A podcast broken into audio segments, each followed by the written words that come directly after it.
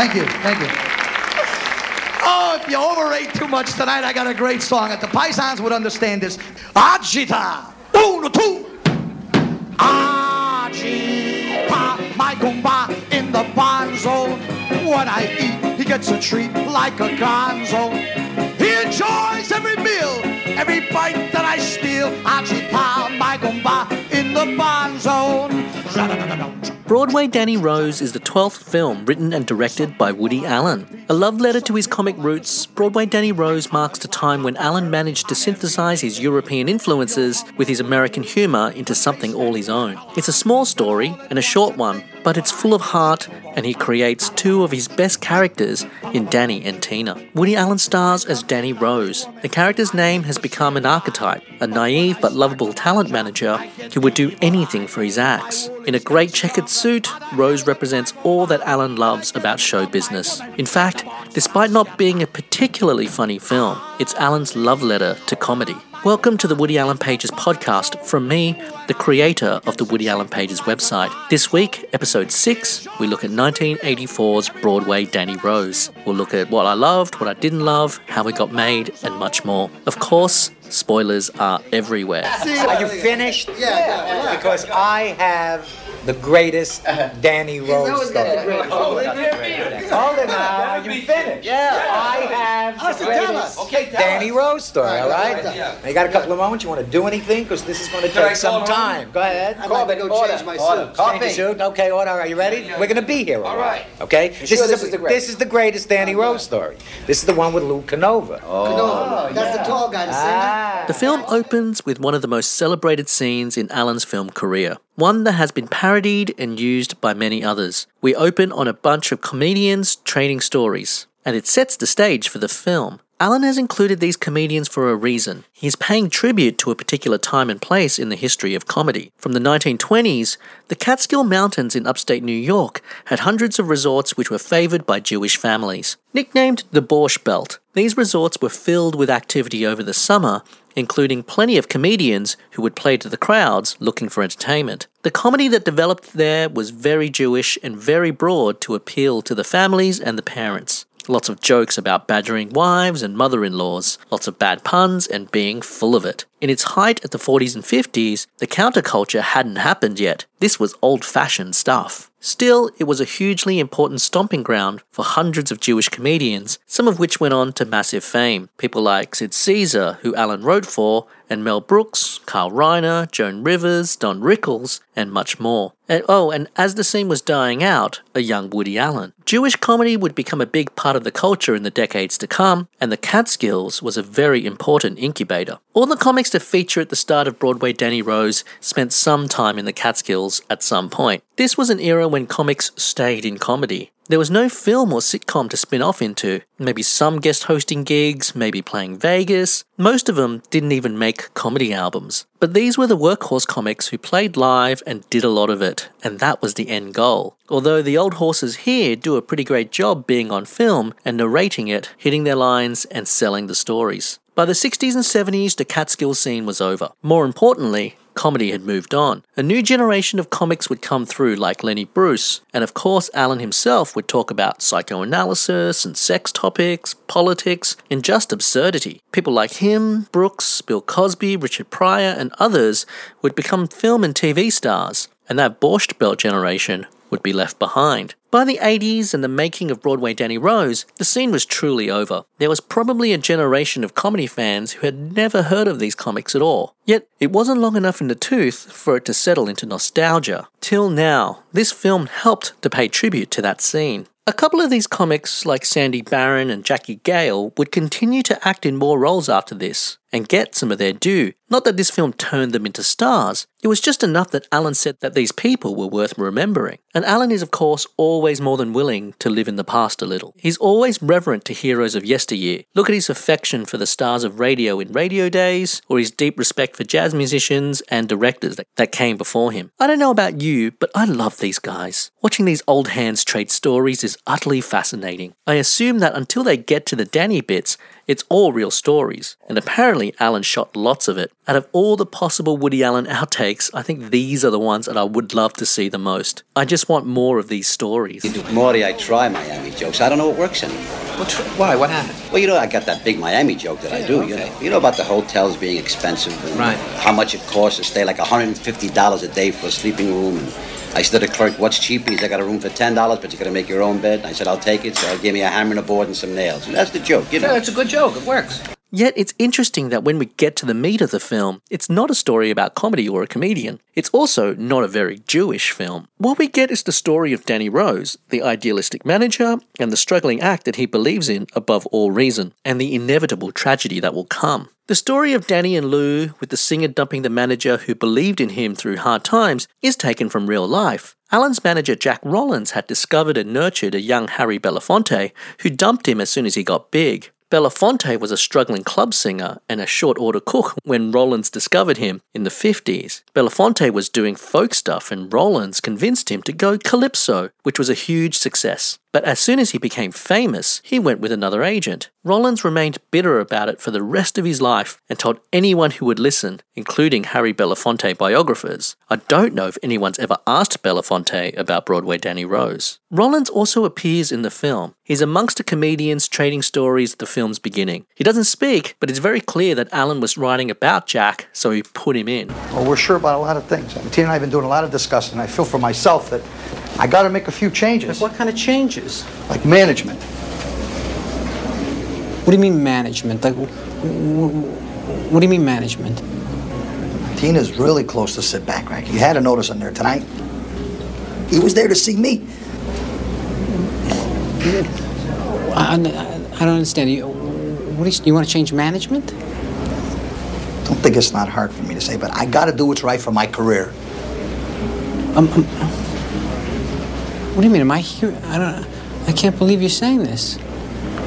So Allen had Jewish humor and the story of a Jamaican calypso singer. Yet somehow Allen wanted to go down yet another cultural road. Allen has often referred to Broadway Danny Rose as his Italian film because there's a couple of key Italian influences on the film. The most prevalent is the Italian neo-realism movement. In the 80s, Allen was using his film influences, but he's not quite synthesizing everything together. To use a jazz analogy, he's doing great song interpretations and definitely making them his own, but he wasn't yet pioneering his own style. So the song interpretation that Allen is doing here is Italian neo-realism. It was a film movement that really flowered in the 40s and 50s after the devastation of Italy in World War II. The whole film studio system of that country was left in tatters, and what was on people's minds was the struggles of getting by and the injustice around them. Enter directors like Vittorio De Sica and Roberto Rossellini. The common elements of the movement were these gritty working class stories. They were tragedies and bittersweet, made on small budgets and made with a brutal realism, as the name suggests. They couldn't afford studios, so they were usually shot on real locations and used many non actors. It's very indie, so to speak.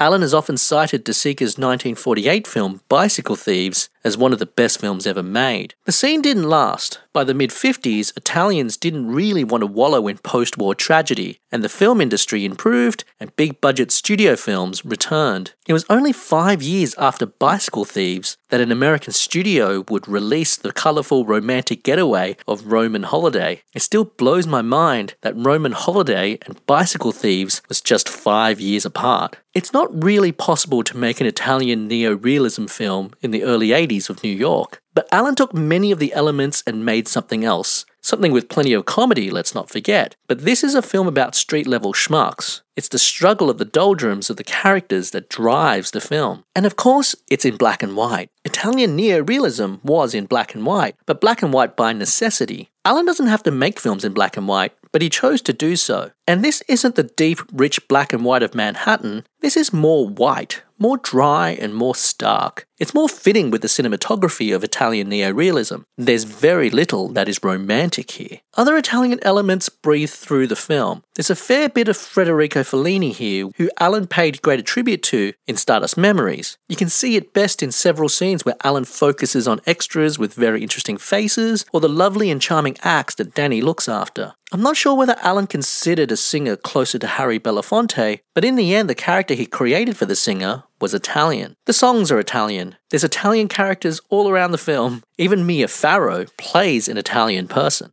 What are you doing with money? What are you, big shot tearing your money? Look I've been what tearing money since my first Holy Communion. See What are you, this? man? You're Ten dollars. I don't care. Here. What does it mean? crazy. 20, 20, 20, it's 20, 40, 60 dollars. What does it mean, you know? It means nothing.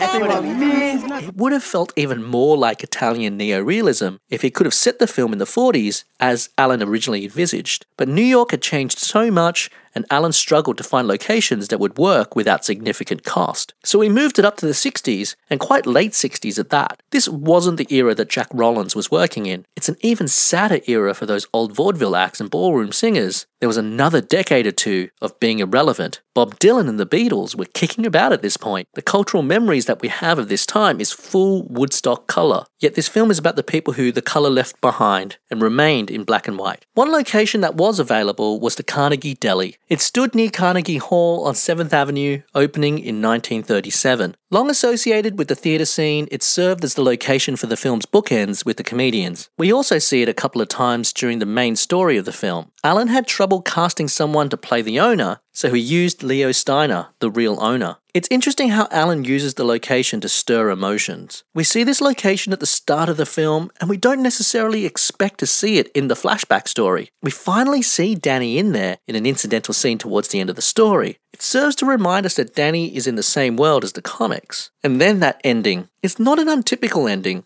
Boy chases girl and gets to her, and then we pull out and we see that they are in front of the Carnegie Deli. It doesn't teach us anything new about the characters. The characters don't have any special meaning with the place. It's just that satisfaction of everything tying up together, that there is some order to the world around us. In a way, it's more like solving a Rubik's Cube. It's order from chaos. That's the only way I can explain why this ending works so nicely for me. It's also filmed and acted brilliantly. The heart of the film is, of course, Danny. He's such an adorable character, and it's one of Allen's very best performances, and could well be the best. Danny is very sweet and likable, and likable is not always easy, especially when Allen isn't relying on his usual comic tricks. He's not playing the know it all smartass. He's a loser, and we don't so much root for him as much as we want him to get through the film with the minimal amount of hurt. He's not a perfect person, he's full of flaws, gives everyone the same patter, that star smiles strong, which was something that Allen heard from another comedian from his stand up days. He throws his friend Barney Dunn, the ventriloquist, under the bus, so to speak. And worse, he's blind to himself.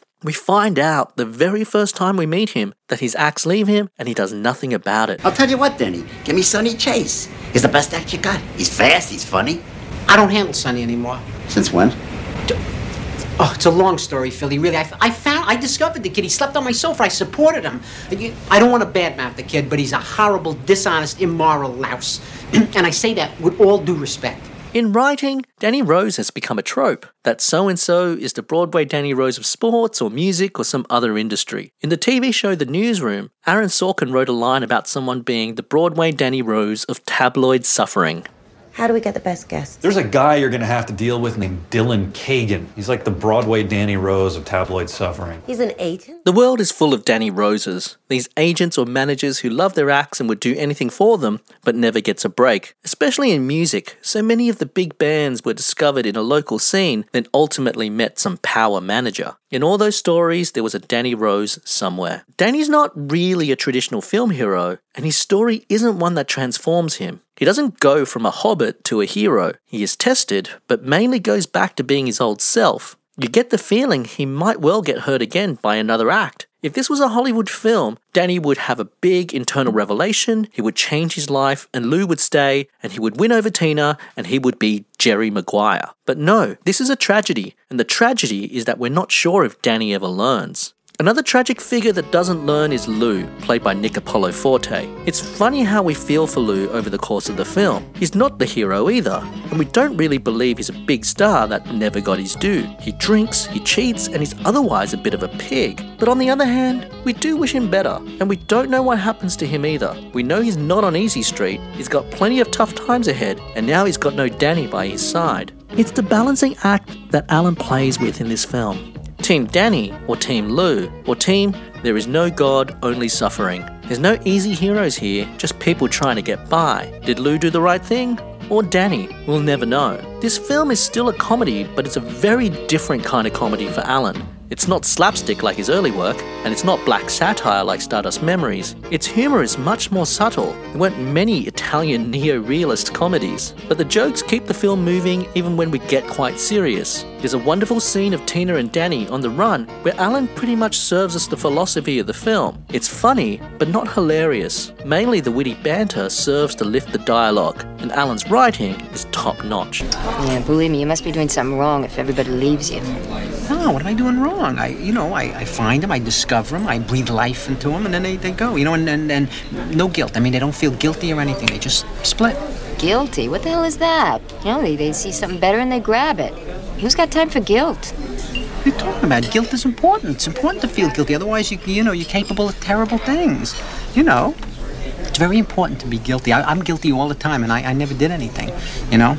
A lot of the comedy is situational. Danny spends a lot of the film on the run with Tina. It's the crux of the film that Danny has to get Tina to Lou's gig and they go on a number of adventures. It almost feels a little like Midnight Run or those 80s films where there's an odd couple on the run. There's all sorts of misadventures, from a fortune teller to an Italian wedding to a diner and more. That on the run bit takes up a good part of the film, but it's not what is interesting about the film. Still, it ends well when it culminates in a shootout that takes place where the Macy's Thanksgiving Day parade floats are made. It's a shootout which Allen undercuts with the helium of the balloons. It's a bit of silly in a bit of serious, and that's the tone that this film achieves so well. Don't move or I'll blow your goddamn brains out. Don't shoot. Don't shoot. I'm just a beard. Really. I'm just making a mistake. He's just a beard. Don't tell me you're the big, you goddamn little rat. You're... Run.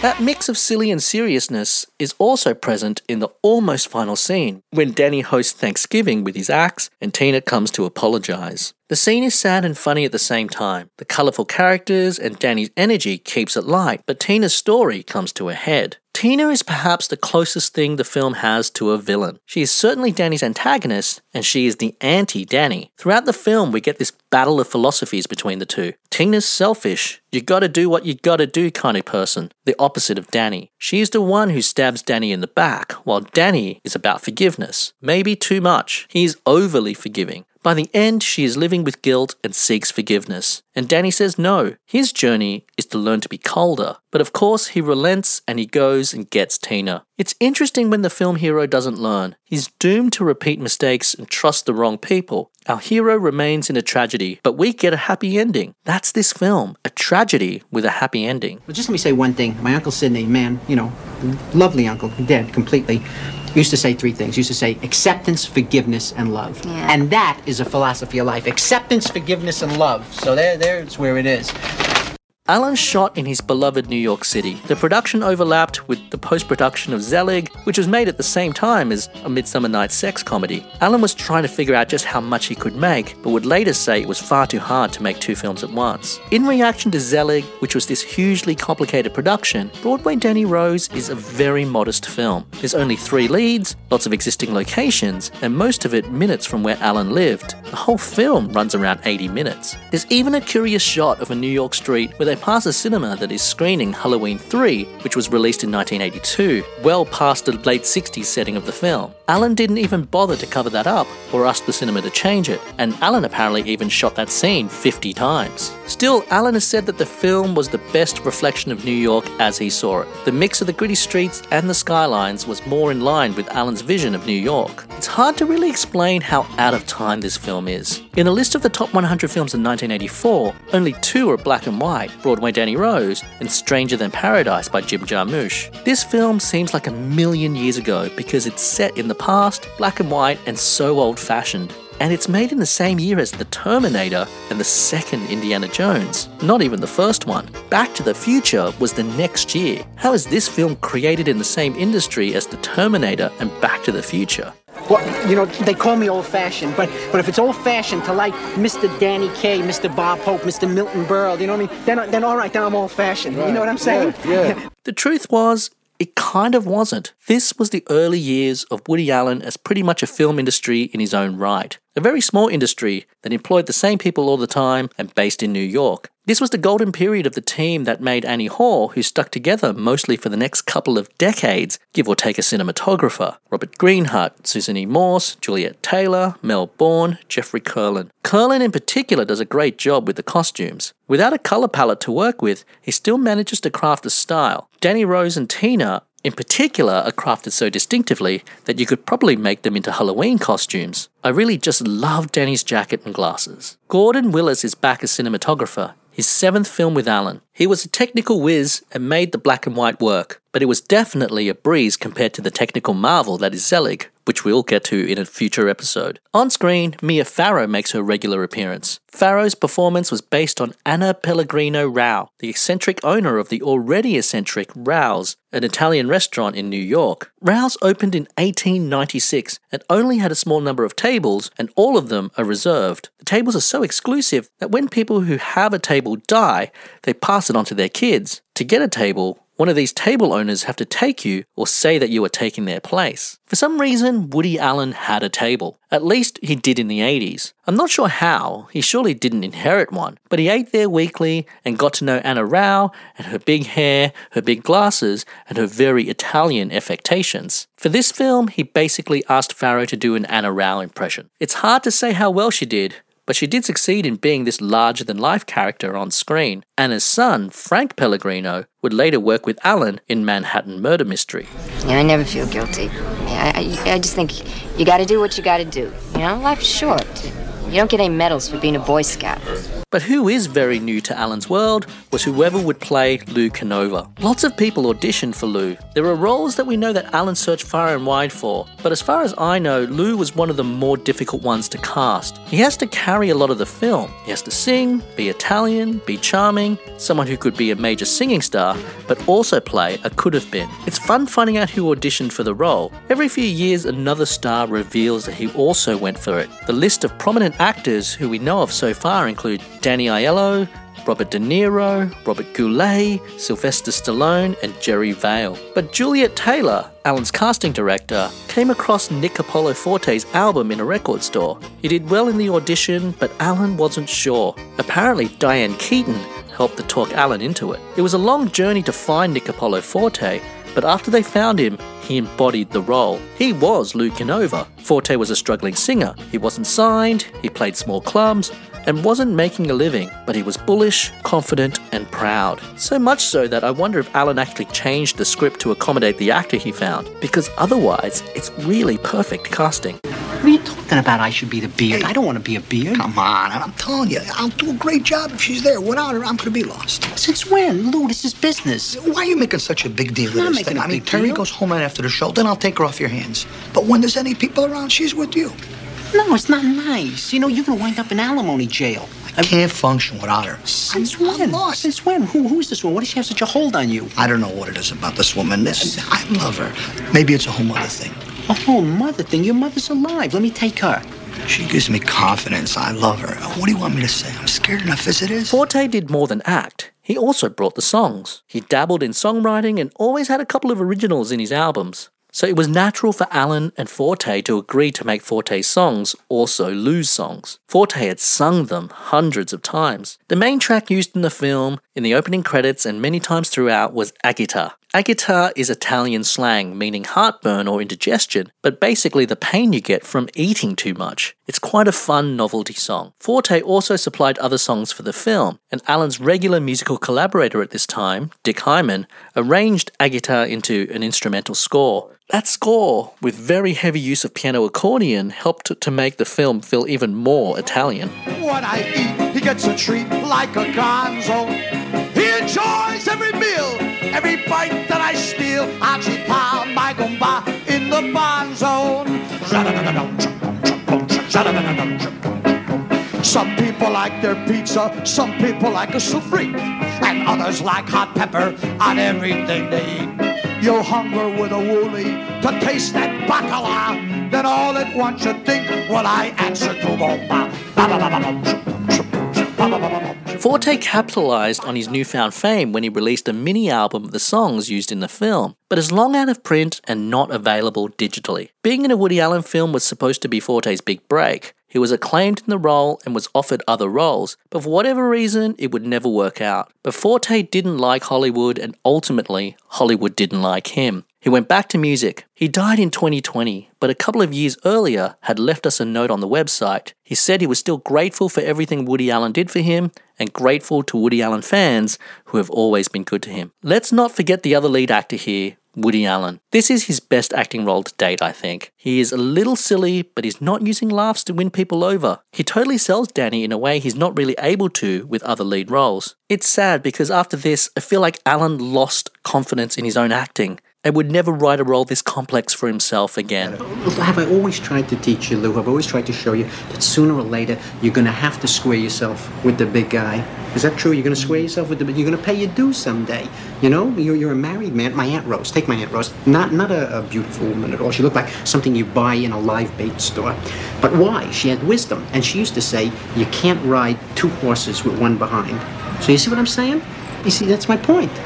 Broadway Danny Rose was released on the 27th of January 1984 in the US by Orion Pictures. This was the third film in his deal with Orion, but the deal was still only two years old at the time. Allen was working fast. The film also played the Cannes Film Festival that year. It was Allen's second film to play the prestigious French festival, following Manhattan, and it starts a run of four films in a row that would play at Cannes. I love this period of Allen films and I think most people do. This 80s Orion Pictures run was important in cementing Woody Allen's reputation. In the late 70s, when he made Annie Hall in Manhattan, it announced this groundbreaking director. The 80s Orion films proved that he could be consistent. This is also film number three in a run of 36 years where he produced at least a film a year. Up until now, he had the odd break every four years or so that was over. This was basically Woody Allen on a roll. The only thing that stops this from being a major career landmark for Allen is the fact that all his films around this time were this good. This film followed Zelig, which would be followed by The Purple Rose of Cairo, Hannah and Her Sisters, and Radio Days. There is barely a bad moment in this early Orion Pictures run. If I had to rank this one compared to the films around it, it's actually surprising for me to say that it's probably the weakest. It's a completely personal assessment. Maybe its flavors are just too subtle, but that's only compared to like Hannah and her sisters. What works for this film is both its simplicity and its complexity. The film and its story is very simple. Three characters, no special effects, no avant-garde weirdness, no obscure European philosophers. The only thing really is the black and white, which probably puts some people off. I wonder that if this film was shot in colour, it would be more famous, and if it would sit alongside a film like Hannah and her Sisters as one of those towering works. But it's otherwise modest, accessible, and kind of easy to like. Where it's complex is what it's trying to say. There's no good guys or bad guys here. Is Lou wrong or is Danny wrong? And then there's all that talk of guilt and suffering. The film is simple, but it's not easy. And the film is modest, but not unambitious. I mean, it's a black and white, downhearted comedy that deals with existential guilt, with lots of cult Italian film flavours. Allen is definitely trying for something. Perhaps the greatest compliment this film ever got was from Allen himself. He usually hates his own work, but he's spoken well of this one. It's absolutely essential in the Woody Allen filmography. Well, you know, my, my, my, Uncle Morris, the famous diabetic from Brooklyn, used to say, if you hate yourself, then you hate your work. I sleep at night. It's, it's, it's you that's got the ulcer. Yeah, I got an ulcer, but you know, maybe maybe a good thing to that. You know, you know, my philosophy of life is that it's important to have some laughs, no question about it, but you got to suffer a little too, because otherwise you miss the whole point of life. And that's how I feel. You know what my philosophy of life is? Oh, I can imagine. It's over quick, so have a good time. You see what you want, go for it. Don't pay any attention to anybody else, and do it to the other guy first, because if you don't, he'll do it to you. This is a philosophy of life. This is this is this sounds like the, the screenplay to Murder Incorporated. Here's some fun facts about Broadway Danny Rose. Carnegie Deli were thrilled to host Allen and thrilled with what he did for them. They honored him with a sandwich called the Woody Allen, and on the menu it was called the sandwich that Broadway Danny Rose made famous. It's two slices of white bread with about 15 centimeters of sliced corned beef and pastrami. I have no idea how anyone can physically fit it into their mouths. Carnegie Deli sadly closed down at that location in 2016. It is one of the great Woody Allen New York locations. Allen had a visit before it closed and had one last Woody Allen sandwich. I imagine he shared it with several small families. It's sad thinking that the deli is gone, but one day it could come back. Do you know that only six months ago they gave him the single greatest honor you can get in the Broadway area? Why? What's that? What's Look at the menu. At this very delicatessen, they named the sandwich after him. Oh, the Danny Rose special. Oh, They're probably a cream cheese on a bagel with marinara sauce. He deserves it. He deserves Yeah, it. you Anybody- go to one of his You're never going to get a table at Rao's, and Carnegie Deli's now gone. But there is one food reference in the film that you can go to. One of the gangsters that chase Danny and Tina is played by Peter Castellotti, who is the owner of John's Pizzeria chain in New York. Allen says is the best pizza in the world and is generally considered one of the best in New York. Allen used the original John's Pizzeria on Bleecker Street on screen in a scene in Manhattan. Finally, I mentioned that Jack Rollins appears in the film, but so do his parents. Bob and Etta Rollins appear in the film as the balloon folding act. Thanks for listening to this episode of the Woody Allen Pages podcast. What do you think of Broadway Danny Rose? I'd love to know, and I will recap the best comments in a special episode at the end of the season. I've gotten some great questions from you listeners, and I will do a special Q&A episode. As always, let me know what you think and send me questions at woodyallenpages at gmail.com. If you're enjoying the podcast, please consider supporting us on Patreon. It helps us cover the cost of all the hosting and all the hours it takes to put these podcasts together. Patrons will get an ebook with the full transcripts of all the episodes, and I'm looking at other goodies as well. Find out more at the Patreon link in the description. You can also support us by buying some stuff. You can buy our books about Woody Allen called the Woody Allen Film Guides. They are the most comprehensive guide to Woody Allen's films, every single one of them. People have told me that they've learned a lot about these films by listening to this podcast. Well, there's a lot more in the books. They're basically taken 10 years to write. You can also buy a print or a t shirt or a bag or a lot more of our podcast artwork. Links to book and the artwork stuff are in the description. As usual, check out the website, woodyallenpages.com. There's been bits and pieces of news on Rifkin's Festival's international rollout and plans for the next Woody Allen film to be shot in Paris, hopefully later this year. I'm on social media everywhere. Look for the username Woody Allen Pages. I will announce what the next episode is on Twitter and Instagram first. Speaking of which, next week, we look at a film which stars one of Woody Allen's best so called muses, which never really got its chance. Thanks for listening. But the thing to remember is before you go out on stage, you gotta look in the mirror, you gotta say your three S's. Star, smile, strong. Star, smile, strong.